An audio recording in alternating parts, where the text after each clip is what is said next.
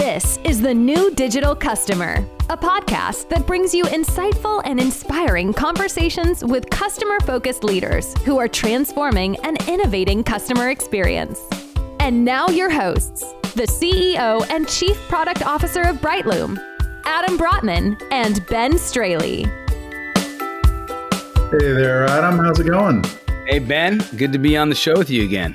Yeah, likewise. I'm excited. Uh, we've got a great guest today. Uh, he is a uh, friend that I've known for about 20 years, uh, Dominic Engels, who's the CEO of Stone Brewing, Brewing and a uh, customer obsessed uh, leader in his own right. So, Dominic, welcome to the podcast. It's really great that you could spend some time with us today. Certainly. Hey, Adam. Hey, Ben. Good to good to chat. Um, yeah, excited, excited to have you here. Yeah, so so Dominic, uh, I know you pretty well, but I, I think uh, the audience probably would would love to hear about your background and uh, uh what you are doing uh, today with uh, Stone Brewing. So why don't you tell us a little bit about um, your your journey?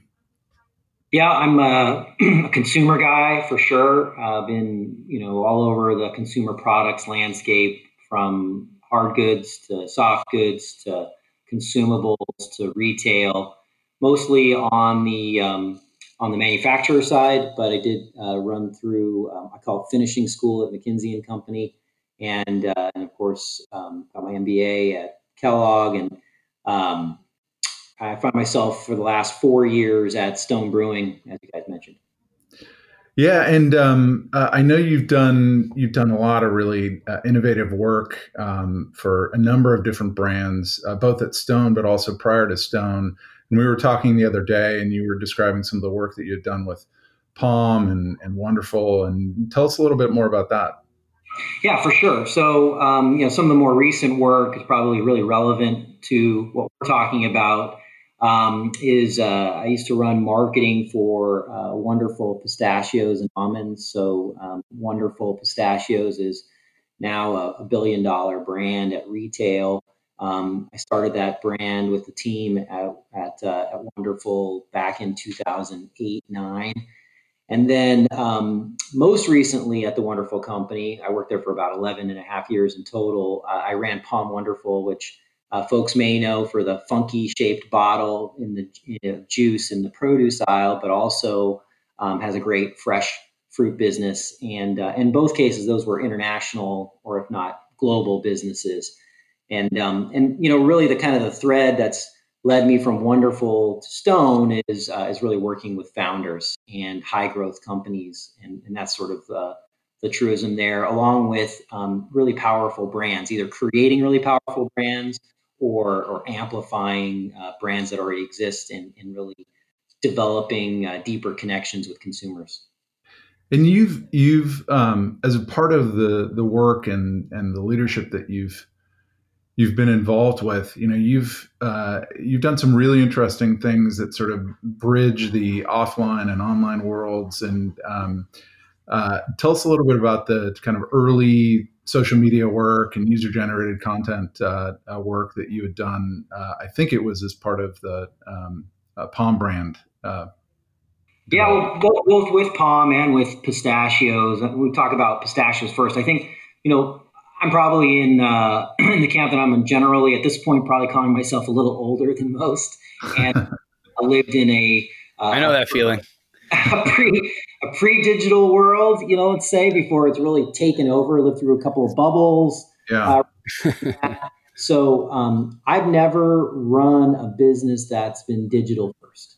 So right. all businesses that I've been involved with were really um, you know, physical businesses that ended up trying to adapt elements of their business to a, digital landscape. And so, um, you know, in the case of pistachios, it's pretty interesting, but um, we had this really uh, interesting business situation where there was a food recall on pistachios as a category. And we used that moment to start really formally advertising and going from sort of a trade brand to really a consumer brand. And we did that. We, we enlisted some D-list type celebrity types like Snooki and Levi Johnston, who, if you recall, was Sarah Palin's yeah baby daddy. Um, you know, but we really kind of um, you know tried to try to do some crafty things with our television, which we'd never done before. Yeah. on top, we also asked um, amateurs and professionals alike to create a commercial, and you really leverage UGC user generated content. Uh, and we got over a thousand commercial submissions, and the winner of that contest got to have their uh, commercial broadcast as part of our battery of television commercials for that campaign. Wow. You know, we doing spots on the Super Bowl and, and doing much bu- bigger scope things, but but UGC and, and digital connectivity was always a big part of um, how we wanted to build a wonderful pistachio brand. Fast forward to POM, POM's a little different. Certainly had um, made a lot of headway with consumers through, I'd say, traditional advertising. But what was interesting at POM was we realized we had super deep, loyal consumers. And um, when I was there, we were figuring out how to connect more directly with them through, uh, call it a loyalty program or some kind of direct subscription program so that folks could get juice or POM pills delivered to their front door. And this was in uh, I'd say 2015. And even then, the infrastructure around cold delivery to the home, I mean, it was starting to show up uh, with Amazon Fresh and the like in some of the larger areas, but it was is still a challenge. Um, was it still a challenge back then? It's obviously improved, but we really wanted to figure out how we could take the loyalists within the POM brand and um, and activate them digitally. So not just the subscription piece, not just get them on the loyalty program, and figure out ways using social to celebrate you know maybe what their health wins are how they're experiencing you know better health through POM and using it as a way to share those experiences or gift those experiences to others so that was the ideas we were trying to put in place then but again really a non-digital business migrating yeah. To a, a, digital environment can i ask a question on that that's super interesting so uh, what was it a meaningful percentage of your business was done directly with the consumer at POM Wonderful? No, no. So I mean, in both cases, but you know, just taking POM here um, in, in, terms of the wonderful cases, uh, we weren't doing a ton, but we you know we say we had probably a thousand subscribers to our pills business, which gave us some indication. We've done some uh, that we had some loyalists out there, and then we also um, had did a lot of business at Costco with a 60 ounce uh, product that we we sold there, and we knew that we had uh, folks that were really into our our product, but um, probably would buy more if it was um, sort of regularly delivered to their house because that's how we we preached since you know the mid 2000s about that particular. Right. You need to drink it every day. It's not like you have it once a week and you enjoy the health benefits. You have to drink it every day. Did you did you use even if even if it was a small percentage of your business did you get a lot of good insights and like did you feel more connected to your customers through that that digital surface area that you started to develop direct to the consumer? Even if it even if it wasn't a big revenue part of your business did it did did you find there were other benefits as a marketer to just engaging with your customers that way either learnings or whatever yeah i mean i, I think there was a lot more to do on that dimension i think we were just just figuring it out, to be honest. And, yeah. You know, um, really in that stage of like more logistics focused and sort of harvesting the insights. Yeah. What's really important to me about it is, is, you know, you can go from like that sort of hygienic mentality of just get the product to the person to, okay, next level is, can we talk to them about new products? Can we, you know, right. talk about referrals? Can we do, you know, do some of those next level things? I think there's even a third level, and that's um, emotionality. And um, that's something that I really believe uh, strongly in is what creates real brands is an emotional connection. Right. And so for, for me, I was, you know, I, I, left to join Stone, but at the time I was really pushing how do we get more emotionally charged um, transactions, if you will. Um, you know, by definition, probably not transactions, but more relationships. How do we get emotional relationships um, going? Because that's that's really the the holy grail in my mind is the emotional piece. Totally agree. That that that makes tons of sense, Dom. And and so um, you've been with Stone now for about four plus years. Is that right? Yeah, right around four years. Yeah, and so and so, how has you know the the the experience and the the lessons learned and and some of the things that you've talked about already? How has that sort of informed your approach to to the work you're doing with Stone? And tell us a little bit about uh, Stone Brewing. Yeah, so um, just as by way of background, Stone's the ninth largest craft brewer in the United States. We're independent. Uh, we're not, uh, you know, associated with any big brewer. Um, and uh, what makes Stone unique is that not only are we a brewer, but we're also a distributor and a hospitality operator. And when I say hospitality, we operate two of the largest by volume and square footage restaurants in San Diego County. We also have a network of tap rooms. We also have a, a, nice restaurant brewery up in Napa, California. So we've got some hospitality. We're the largest independent craft beer distributor in the United States. So we distribute all over Southern California with more than 100 trucks. And then, and then of course, we're a brewer. And as a brewer, we operate two breweries. Our original location, new brewery, same general area, North County, San Diego, and in Escondido, California. And then we have a new brewery uh, we opened in 2016 in Richmond, Virginia. So we have one on each coast. And the primary reason there is as we've grown, we've needed to add another brewery, but also by having a brewery on the other coast, we um, were able to get fresh beer to uh, to everybody in the United States in a meaningful way. So um, Stone's a kind of a big little company in that it's um, it's got these three distinct businesses that make it up, and it's about 24 years old. So again, predates sort of the the digital rise.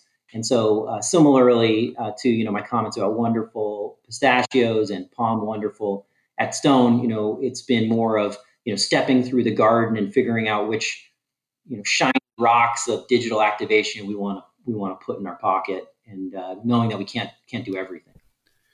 Prior uh, prior to COVID, which we're going to get into in a second, can you tell us a little bit about? Uh, so you know, going all the way back, which was another lifetime to like February. Um, yeah, and and you know, a day in your a day in the life of Dominic and Stone Brewery in terms of digital engagement with your customers. You you had some e-commerce through your site to ship beer in California. Uh, yeah. You you uh, you know what else? What else? Like, give us a sense of like what else were you doing digitally at that point, yeah, and, we'll, and, then we'll yeah. talk about where you are now. Sure, sure, sure. So um, pre-COVID, you know, let's call it February 2020. The state of the union, as far as digital went, was um, we have, of course have a website that folks can go to an own company website. If you live in California, we'll ship you beer you live anywhere in the world, we'll ship you merchandise, glasses, t-shirts, all kinds of the trappings, michelada mix now, all kinds of cool stuff, but non-alcoholic stuff. Uh, we of course have you know Amazon and third-party sellers out there doing some some small stuff. Um, and uh, you know, I would also add in there that we have a, a, cool tool on our website called Beer Finder, which we've spent a lot of time developing, which is where we take um, sales data into retail and we populate it into this beer finder. We sell a lot of different beers at Stone, and so it's really helpful for our fans to be able to go into Beer Finder and say, "Where can I get that latest release?" I'm in oh, this zip cool.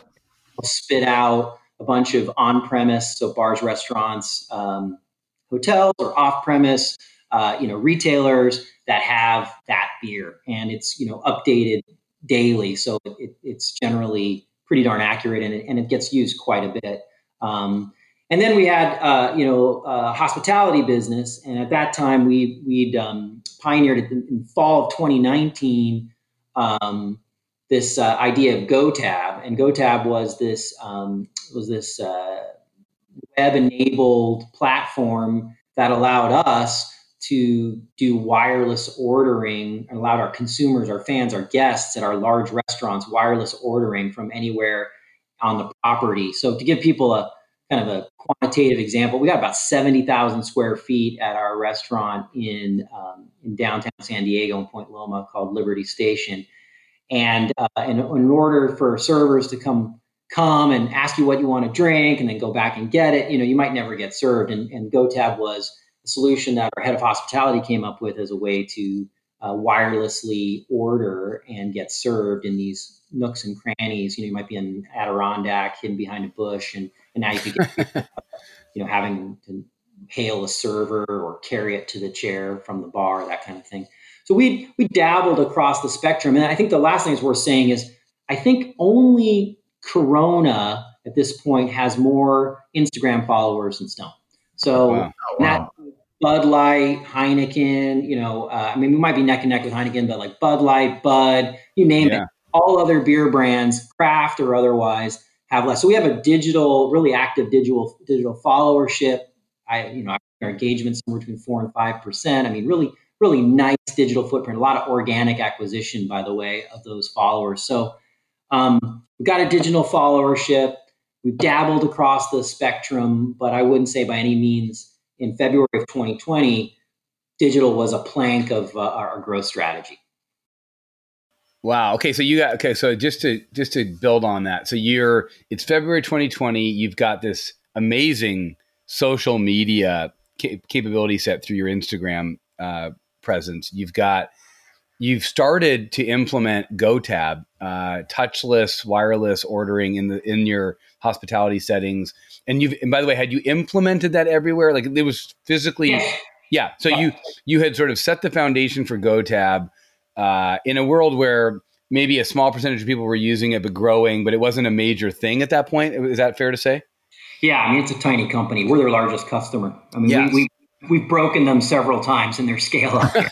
no, that's great. So you so I get it. So you you have this you you and GoTab are being really innovative about like that capability set in February, but it's not the major way people are ordering in this in the hospitality settings. You got your Instagram, you got your beer your beer locator, beer finder capability set. You've got uh, some merch and some beer e-commerce capabilities, um, and then uh, and by the way, at that point, you know, you're um, are you just to get into your head? Are you thinking about at any point when when you wake up in the morning in February before COVID? Are you thinking about like digital metrics or not really? You're just like, hey, I've got these capability sets, but I'm I'm a huge distributor. I'm a huge hospitality provider.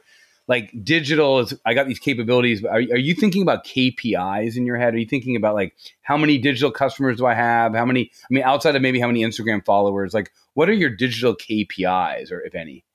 Yeah, I mean, I think, uh, and and broadly that way, the, the one that I probably watch the most, believe it or not, aside, uh, is um, our Instagram followership. We have a lot of followers on Facebook too, and YouTube, and right uh, know, Twitter and the like. But but I really watched Instagram because we had high engagement. Um, we were accruing new followers, and we and we just get lots of consumer insights. So I felt like it was a way for me to kind of connect with consumers and fi- figure out what's going on. So that's that was my number one digital thing. I was always a champion of like, hey, we've got a head of digital. She's working on making our website better and you know we're going through an upgrade on the system we use to serve up our website great you know right. Sort of a set of hygienic things i was always you know encouraging the team to do but the, the percent of our business was was fractional and um, you know there was just bigger fish bigger fish to fry. And then as far as hospitality goes yes we were doing gotab but we were thinking like oh hey maybe we can add 5% of more sales to our, our large restaurants if we can activate these you know hard to reach areas and we can collapse the amount of cycle time from order to beer you know if you can get the first beer then you're going to get another beer and and yeah two beers in a in a customer yeah. is a big deal so that's how i was kind of thinking about even that piece was an incremental kind of change and, and way to kind of like i say utilize our space better um, but all i would say you know, not part of the one pager that captures our three year strategy as a company, right? yeah, totally. Yeah, we used to. In fact, it's funny. You remember Dominic? You reminded me of when Ben and I were at Starbucks and we were rolling out mobile order and pay the first time for the first time.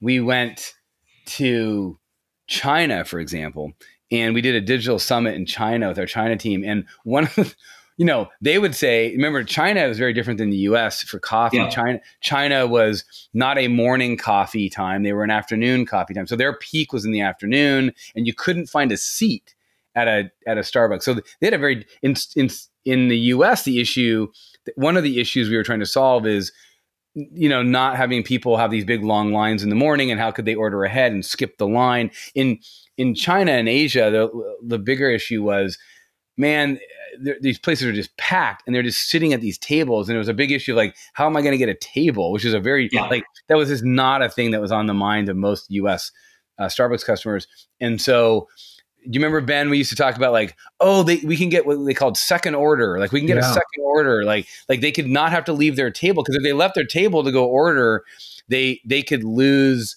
their place at their table and what were they going to do. So Dominic, you're you're giving me a flashback to like you're right. Like there is in your I can totally picture like this GoTab thing could be like, oh, they don't have to like leave the Adirondack, hail somebody. Like they're more likely to do that second order, that third exactly. order. So so then, so then, so now, but then March hits and the pandemic hits, and and uh, a, a lot of your customers are restaurants that are getting that are getting kegs shipped to them, right? And a lot of your and your hospitality route. So you you are majorly impacted by COVID and the pandemic. So can you walk Ben and I through? And Ben, I promise I won't keep dominating the questions here. Can you no, walk? Can, can, you walk Ben and I through what happens in March, in April, and how does that how does that affect your business? But more importantly, like now, what what happened with digital? Yeah, so um, you know, it was really a tale of two halves to March. You know, the first half of March was normal, the second half of March wasn't, and um, you know, it was sort of like uh, train cars all buckling, you know, on the on the train tracks and starting to jump off you know, and so fortunately, our business was deemed essential by the government. That was a big deal for us. You know, obviously, the safety of our employees was also kind of at the center of this. But um, you know, winding our way to what we're talking about here today, you know, Stone has a thousand employees, of which probably half of them, no, not half, a third of them are hospitality employees.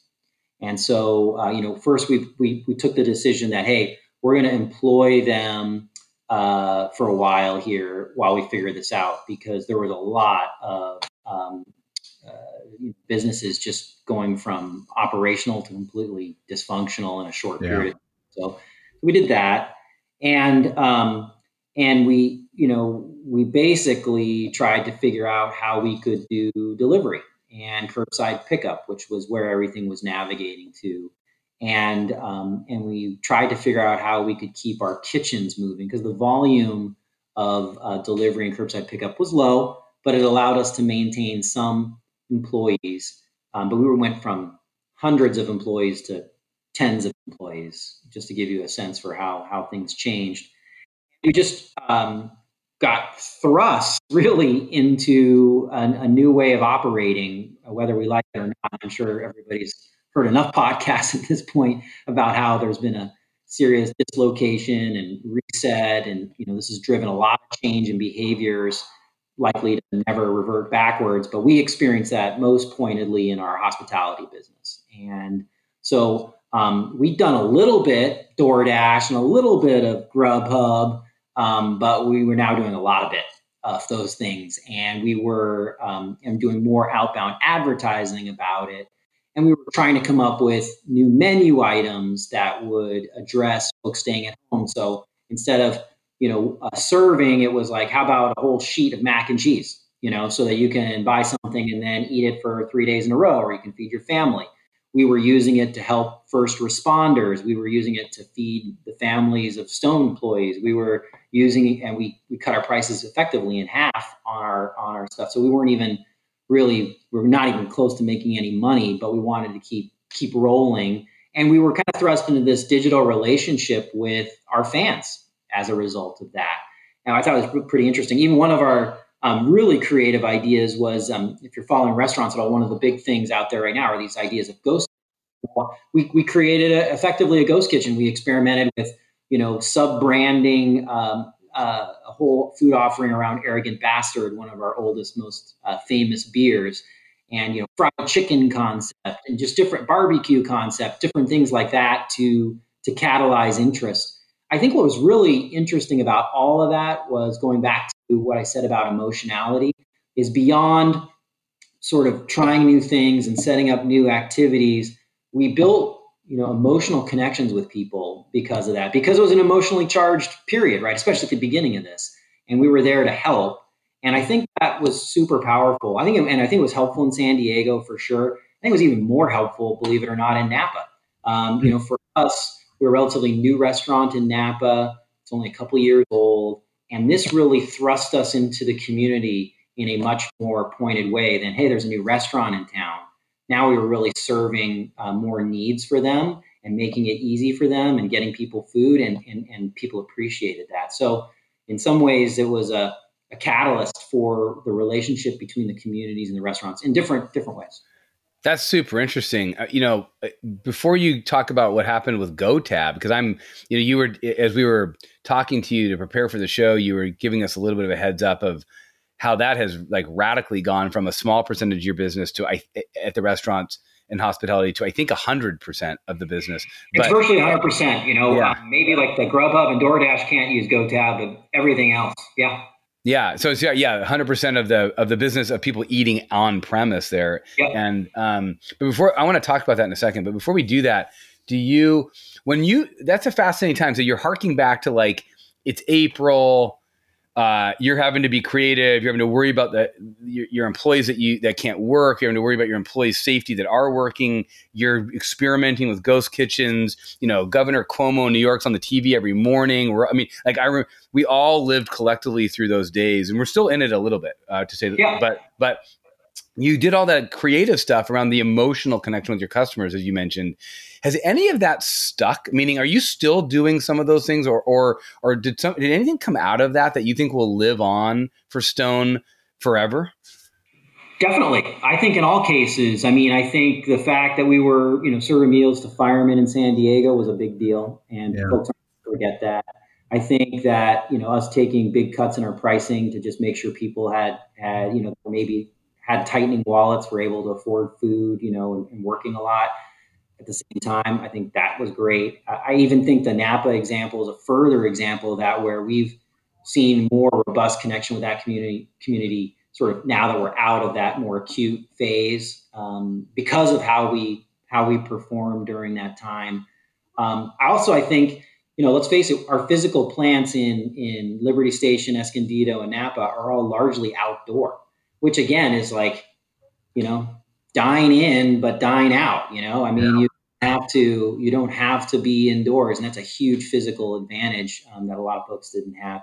There's a and then and then you know and then the GoTab piece, which we can get to here. I mean, just layered on top of that, that enabling technology already kind of with the kinks worked out, or most of them was you know a, a masterstroke. I'm fascinated by that. You know the the um, so here you are. You have a so so Ben and I like to talk about the digitization of the consumer. We we will literally talk at Brightloom at our company about like, oh, what percentage of your customer base is digitized? And what we mean by that is what percentage of your customer base has an account with you of some sort, a loyalty account, an e-commerce account, an ordering account, and then where they've they've engaged with you and ordered from you digitally and then uh, you have the ability to communicate with them after the fact uh, with the knowledge of how they how they engage with you digitally. I mean, that's the digitizing of the customer. Um, you went from a, I'll call it. In, uh, uh let's just stick with hospitality. For hospitality, you went from a, you know, maybe a ten percent, twenty percent at max digitized customer to n- now today with the way you're doing it, maybe close to a hundred percent digitized customer um, talk a little bit about what hap- how that works and and uh, and what's happening there. Well, I mean, you got the magnitude right. So, um, like all soaking wet, I think our business year to date in e-commerce to start there is up like 375 percent or something like that. So it's you know it's on it's on a rocket ship and it's and there's no signs of letting up. But that's you know let's call it one percent of of our brewery sales or something. It's not it's not very significant. But all of a sudden, we took our entire uh, hospitality business, which is effectively like ten percent of our business, and made it digital. So yeah, it's kind of it's kind of mind blowing to think about how took this giant leap that we would have never done without this uh, precipitating you know catalyst moment that that is the the virus.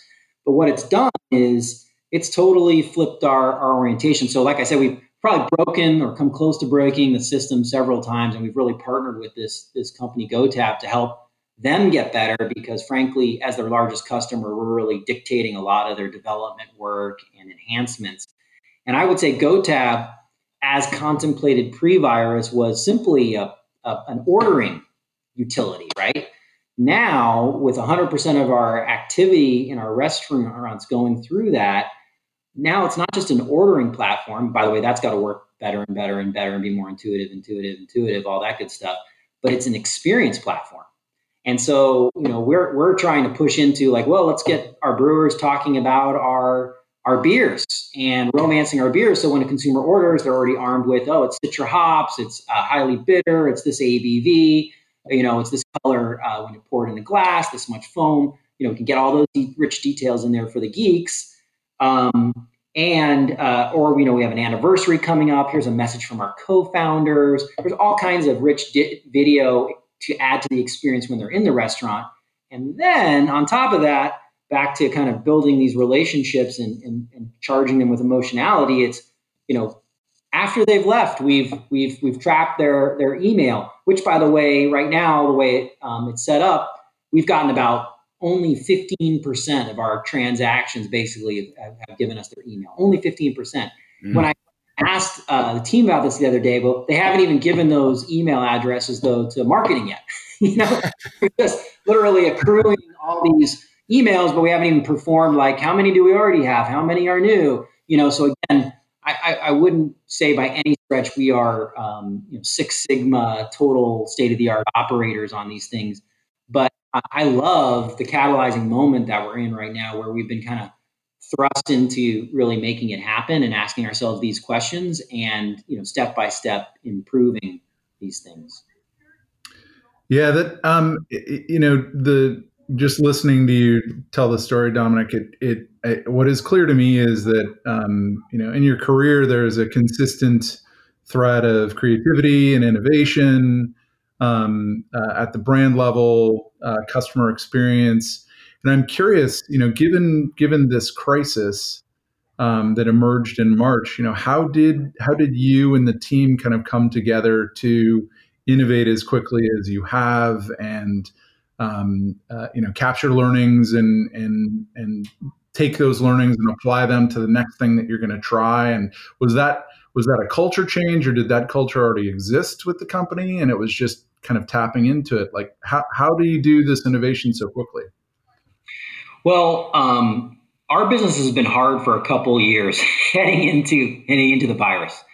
And i think that either puts you on the balls of your feet if yeah. you've responded to those challenges or it puts you on the heels of your feet. And um, fortunately you know craft beer was the darling of beer for 10 years you know just growing in an unbridled way so you know there's 10,000 or approaching 10,000 new breweries in the craft breweries in the United States between ones already in existence and ones applying. I mean, it's just this explosion, and there'd been, I would say, a lot of um, accidental success in the yeah. end. And I think you know we recognize that a lot of our success wasn't necessarily because we'd made great choices, but because we been, you know, really good at product or at beer in this case, making great beer and being good at that emotional connection with consumers. I, I call Stone the Harley Davidson of, of craft beer. It really has a, a irrational emotional connection with people because we're so ardently independent. Um, I, I, I, challenge any brewery to say that they have more tattoos on bodies than, than you know, just ridiculous amounts of ink out there. People want to really brand themselves. It's and another KPI. Yeah, that is a KPI. I mean, it's it's it's un, it's unreal. And so, um, you know, the great emotional connection and the recognition a couple years ago that we needed to work on our business put us on the balls of our feet coming into this. Then I think when you get into a in, into an acute situation, I really do see it as kind of two paths. Either you respond and rise up, or you respond and and fold up you know, and um, it, it is almost that dramatic. And I think in the case of Stone, you know, we have good leadership, we have good connectivity, good ways of meeting and talking. And you know, we went to daily meetings. We went to, um, you know, we talk every day as it was already for the last four years. We we meet every morning for ten minutes, and and I think those types of pieces of connectivity um, really allowed us to kind of hit the ground gracefully on the balls of our feet, or as gracefully as possible on the balls of our feet, and also challenge ourselves to say, hey, what can we do with our business? We found, for example, you know, we've been experiencing a challenging business environment for a couple of years as uh, all these new breweries came into existence that I mentioned. They were taking taking pieces out of stone. You know, yeah. uh, local brewery with the fresher beer, the hazier beer, um, you know, the, the, the, more artsy can, you know, the paper label on the can, anything that made it feel more local and cool was beating us and, and taking a piece out of us. But what happened with the virus and the way people shopped is they went from shopping to buying. Instead of spending 10 minutes in front of the craft beer cooler and musing on what double IPA you were going to try that night, you went in with your mask on, your head down, you went straight for a 12 pack, not a six pack, and you went for Stone because you knew Stone's been there for 24 years. It's totally solid. I don't have time to read the, you know, hop content of this, you know, newfangled brewery I don't know anything about, nor do I want to uh, take $12 and risk it right now. Yeah. I want to yeah. take, you know, 17 bucks and buy a 12 pack of Stone IPA. And so our yeah, business went up and we were in the camp of those trusted brands that experienced a surge. And uh, you know, and we've we've built on that with the kind of operational pieces that I alluded to in terms of how our team works together.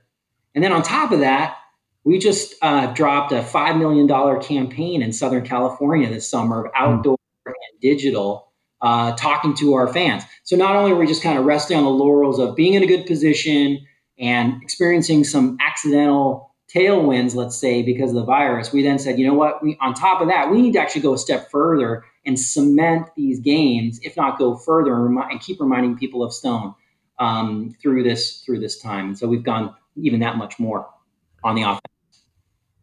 And and so yeah. yeah, so where do you see things kind of for for Stone uh, broadly and and for the hospitality business um, that you're in? Where do you see, see things going over the next 12, 24 months? I know we can't, you know, predict what's going to happen with uh, COVID, but you know, what are the assumptions you're operating under, and what do you what do you see happening over the next uh, year or two?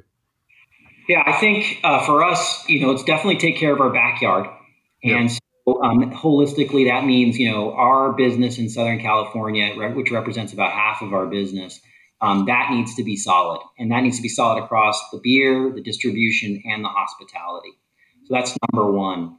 Um, number two is, as it relates to hospitality, is I think you know hospitality was a source of profitability mm-hmm. before uh, the uh, the virus. You know, dwindling somewhat, but I think that's sort of to be expected with 10, 12 year old restaurants, right? You know, just sort of nice, big, stable, um, big, stable restaurants. Uh, I don't see the hot, the restaurants being a large source of profitability for us. I think we'll make money, but we won't make money like we did pre-virus. But where I do see it making it up for us is on the digital side, and that's just the frontier for us. So it's all of a sudden we have all these transactions, all these people, all this patronage, all this activation. Um, we need to look at our restaurants in a totally different way. So we need to look at it as a, a digital entry point for fans, uh, existing fans, new fans uh, to be. Um, and then uh, we also, you know, just need to continue to kind of figure out how to make that a, a channel for us, you know, a, a media channel effectively, and, uh, and have it work for us in, in, that respect. I do think it's also unlocked for us a new labor model. Uh, you know, uh, so I, we have servers that are putting 25,000 steps on and shift, you know, which I would kill the 5,000 steps on every day, to be honest with you. But uh, these folks are working hard. Um, but there's less of that class of like, I'm a server, I'm a runner, I'm a, I'm a you know, everybody's working together. Um, there's less hmm. uh, server, you know, less folks, but they're pooling a, a nice uh, amount of tips. So there's a whole new kind of labor experiencing that's that's emerging that I think we'll need to continue to kind of perfect over the next couple years too.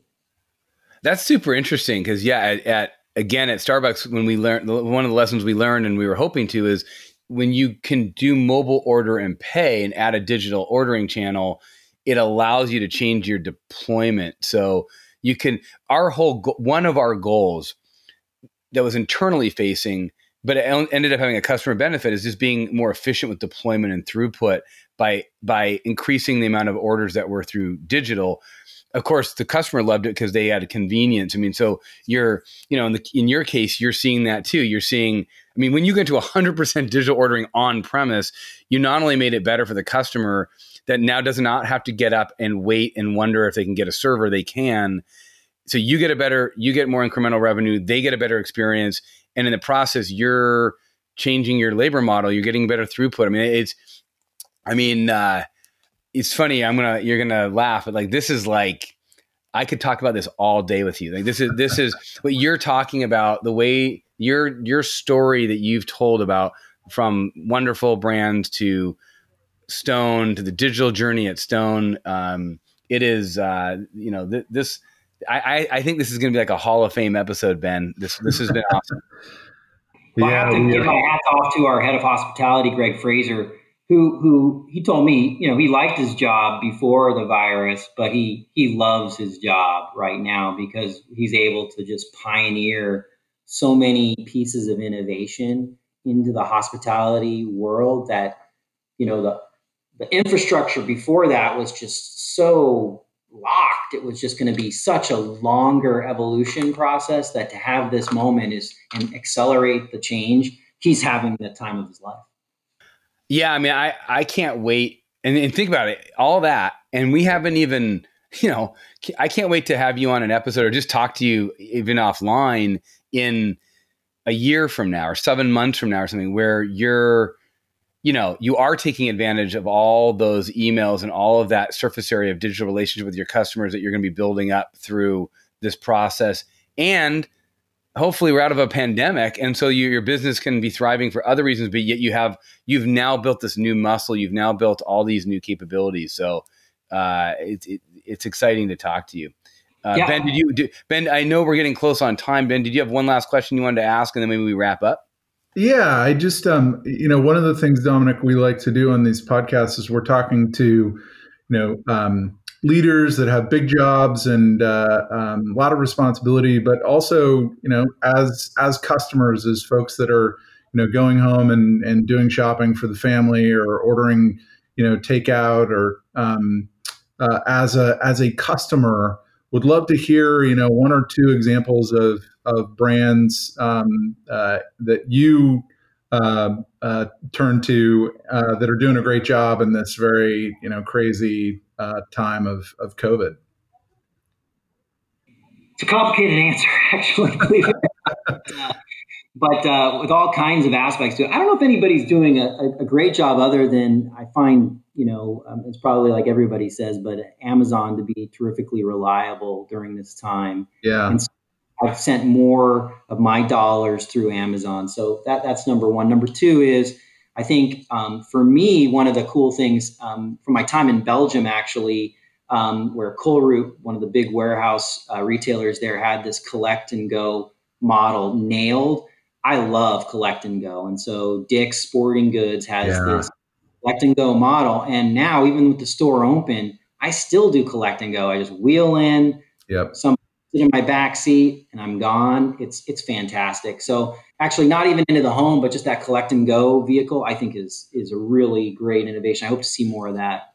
And then yeah. beyond, I uh, yeah, I um, I bit of a clothes horse before the pandemic, and uh, you know I use these habits to kind of notice how things are changing, but. I went from these, you know, buying things from Todd Snyder or buying things from Patagonia or buying things from Outerknown. And wait a second, I was like, I, I don't even need clothes anymore. So the other thing that like people's return processes, you know, was figuring out how to like stop the madness. And I'm like, I, I don't, I'm wearing the same thing every day for God's sake. So um, I, I, think returns have been another place that I've noticed, um, you know, uh, and I do like returning things at the UPS store versus returning things at the U.S. Post Office. So I kind of guide my choices based on that. Yeah, it it is so interesting. I mean, a lot of the the things that we've talked about on this um, on this episode, um, I think are are uh, that generalize really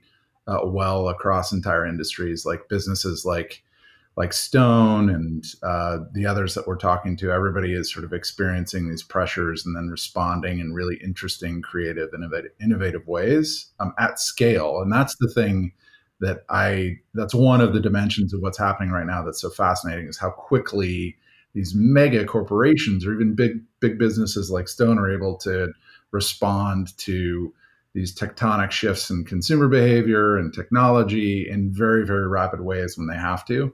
Um, so it's Yeah, been. Uh, yeah, go ahead, Adam. Yeah, no, I was just going to say just one final thought on that, which is interesting. You know, we at Brightloom, uh, at Ben and my company, we, you know, like a lot of companies that are either software developers or, uh, you know, with with 100% office workers, if you will, right? We like we're we laugh in a, and we're proud of ourselves, but we're like we are we're building a company, we're building software in our pajamas, right? We are like literally building. To your point about like we're wearing the same thing every day. Like, I mean, Yeah. kind of kind of half tongue in cheek when I say it, but I'm but probably not more than it's it's a reality. We're I can't believe that we're able to like market our co- our, co- our company, sign up customers, uh, Yeah. you know, build software, uh, engage in what we hope to be helpful learning and thought leadership around podcasting, and we have not left our home. Right, that is Yeah. Uh, Bill Gates was on CNN last night saying he the biggest thing he thought that surprised him in the pandemic is that when they shut Microsoft down to nobody ca- is allowed nobody's been in the office essentially, essentially and he was like oh in classic Bill way he was like God that that kind of worked out better than I thought like it, it really hasn't been a problem like you know you're like oh it's it's fascinating right and then Yeah, at the same companies are still getting bought. People Yeah. are still getting Yeah. hired. Yeah. yeah and, and consumer and consumer brands are doing like to ben's point i mean look at what you're doing. Like it, it i mean none of us would have thought about it. You wouldn't if you weren't forced to do it you wouldn't have done it uh not this fast anyways. And No so it, it is uh it is it is something that we're going to look back on as being uh something quite remarkable Dominic, it's been uh, so great to spend the better part of the last hour with you and really appreciate you taking the time to share your story with Adam and, and me and the millions of listeners of this podcast. so thanks again for all your insights and uh, your time. With that, we're going to wrap this episode up. Thanks, Dom. Thank thanks, you. Adam. See ya. Thanks so much for listening to the show. You can subscribe wherever you get your podcasts. For more information on what Adam and Ben are building with their teams, visit brightloom.com and follow them on Twitter at Adam Brotman and at B. Straley.